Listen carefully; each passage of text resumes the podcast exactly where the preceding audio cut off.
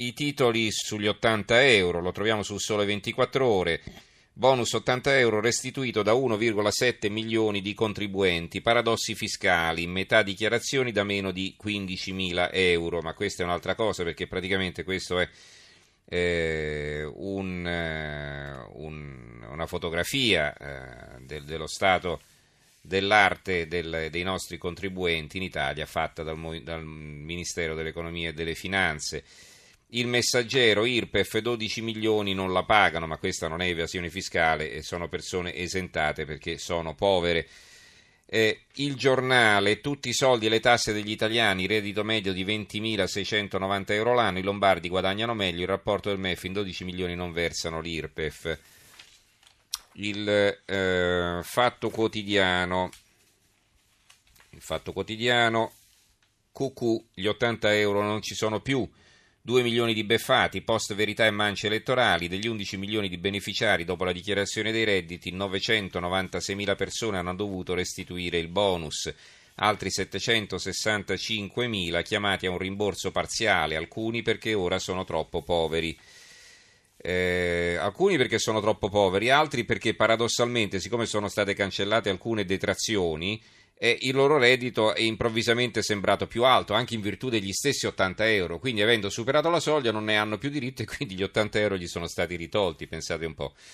Eh, libero, il 5% degli italiani paga per gli altri, i redditi dimostrano la follia del fisco, uno su tre non versa l'IRPEF ancora eh, la verità, 2 milioni di italiani qui all'apertura costretti a restituire il bonus di 80 euro, mentre dava i soldi che gli hanno fruttato il 40% alle elezioni europee, il rottamatore diminuiva le detrazioni fiscali. Risultato, la Mancia ha fatto superare i parametri a molti beneficiati e lo Stato si è ripreso i quattrini.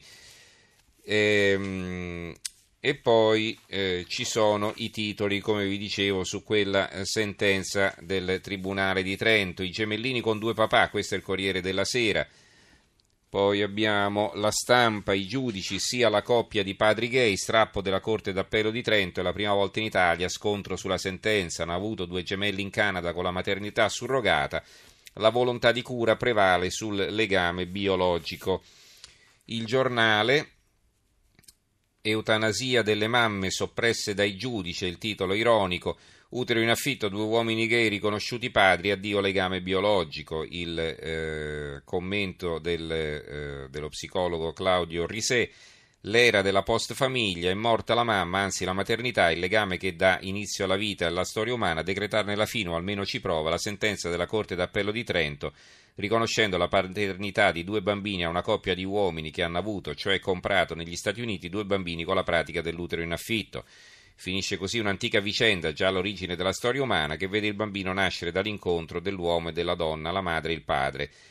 Non per niente il legislatore francese che riconobbe il matrimonio omosessuale nella stessa legge abolì anche i termini padre e madre, sostituendoli con due numeri, genitore 1 e genitore 2.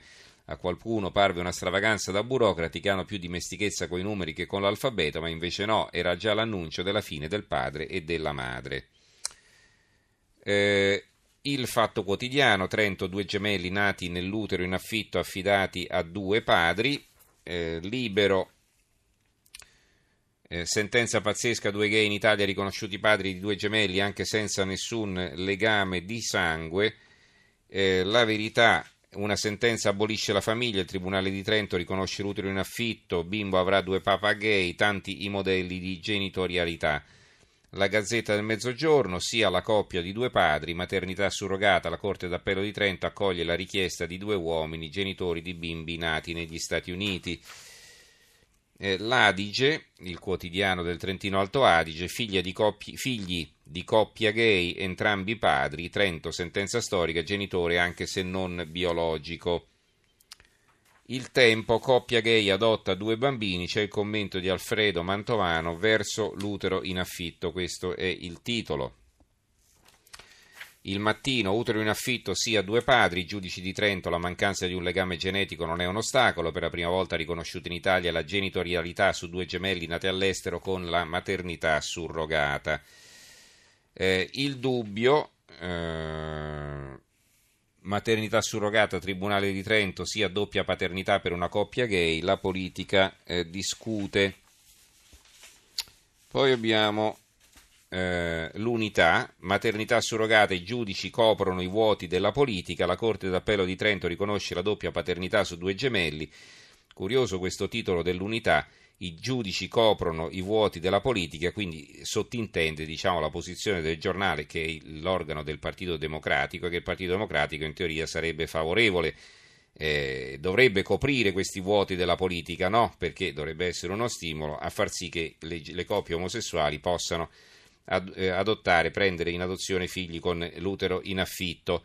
Ecco, questa cosa qua eh, è stata espressamente esclusa dalla relatrice del, del provvedimento, anzi da, dall'intervento del, del capogruppo del PD al Senato, Anna Finocchiaro, che ha detto l'utero in affitto è una barbarie e dovrebbe essere vietata in tutto il mondo. Quindi, insomma, c'è anche contra- un contrasto di vedute.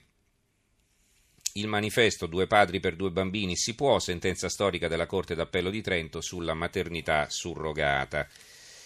L'avvenire, una corte legalizza l'utero in affitto, a Trento paternità di due gemelli a coppia gay, giudici di appello, la tecnica di procreazione non conta perché i bambini nati in Canada hanno ormai sei anni.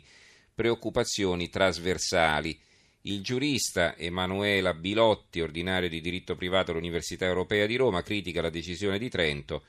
Eh, dalla lettura dell'articolo 30 della nostra Costituzione, dice questa eh, giurista, si ricava con chiarezza che la responsabilità genitoriale è fondata sulla generazione. Ci sono poi titoli legati alla politica, eh, vedo per esempio su Italia Oggi per Claudio Petruccioli l'obiettivo degli anti-Renzi è sfasciare il PD e con esso l'idea di sinistra al governo. Il dubbio, toghe in politica, bagar tra PD e eh, Forza Italia.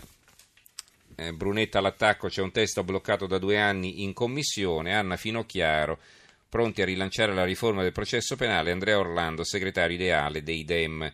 C'è poi il caso Zaia, Berlusconi e gli sgambetti alla Lega è un commento firmato da Francesco D'Amato. Poi abbiamo i titoli sugli altri temi.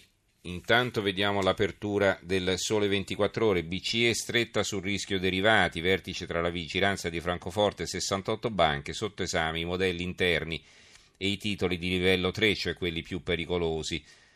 Eh, sotto un altro titolo, inflazione all'1,5%, record da 4 anni. Sul dato di gennaio l'effetto rincaro stagionali per l'ortofrutta pesa anche l'aumento della benzina.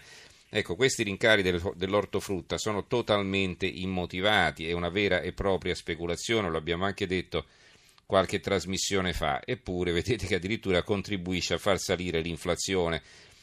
Eh, per il carrello della spesa aumento del 3,1%, ma i consumi restano deboli. L'unità, eh, l'apertura dell'unità, precari oggi, pensioni da fame domani, con i voucher si pagano più contributi ma senza alcuna tutela previdenziale o assistenziale, dopo 35 anni di lavoro diventeranno pensionati con poco più di 200 euro al mese. Questa è l'apertura dell'unità e l'apertura del manifesto sullo stesso argomento, i dannati dei voucher, oltre il danno alla beffa, nel rapporto della CGL la drammatica condizione dei voucheristi sfruttati sul lavoro in coda alle classifiche dei precari con una futura pensione di 200 euro. E scontro con l'Inps sui contributi previdenziali, Camusso al governo subito la data del referendum e sapete che il governo invece questo referendum lo vuole evitare, si sta cercando di modificare la legge sui voucher proprio per eh, diciamo, ehm, depotenziare, quindi eh, far sì che il referendum non possa essere più tenuto perché? perché l'oggetto del referendum sarebbe stato a sua volta modificato. Il tempo di Roma, così antagonisti e black bloc rovineranno la festa dell'Unione Europea, questa è l'apertura del tempo, l'antiterrorismo, la nota sul ricompattamento dei teppisti, tam tam, tutti a Roma in occasione dei 60 anni dell'Europa. Eh, una notizia di politica estera, Trump accusa Obama, lui dietro la fuga di notizie, e, e sulla gazzetta, un titolo che troviamo sulla Gazzetta del Mezzogiorno. Sul fatto quotidiano, Renzi 2,5 miliardi al patto per Milano, ma arrivano 18 milioni, il solito pacco, annunci e realtà.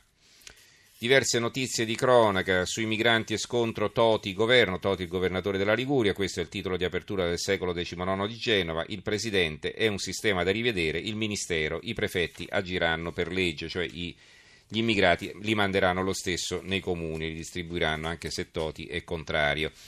Il Gazzettino di Venezia, Odissea in 23 ospedali per abortire, questa è la loro apertura, obiezione di coscienza e burocrazia, donna di Padova sballottata in tutto il nord-est prima di ottenere l'intervento. Rom derubano gli anziani al mercato e la Gazzetta di Padova, due donne, la Gazzetta di Parma, due donne bloccate da un poliziotto. Non ci sono invece titoli su un'altra questione che non troviamo però prime, sulle prime pagine ed è quella che eh, i Rom eh, che erano stati coinvolti nello scippo di quella ragazza cinese che poi per inseguire è finita sotto al treno sono stati tutti quanti assolti. Eh, assale una ragazza a Firenze, il quotidiano nazionale, eh, niente stupro, scarceratelo, il giudice finisce nella bufera e un indiano aveva pure confessato. Va bene.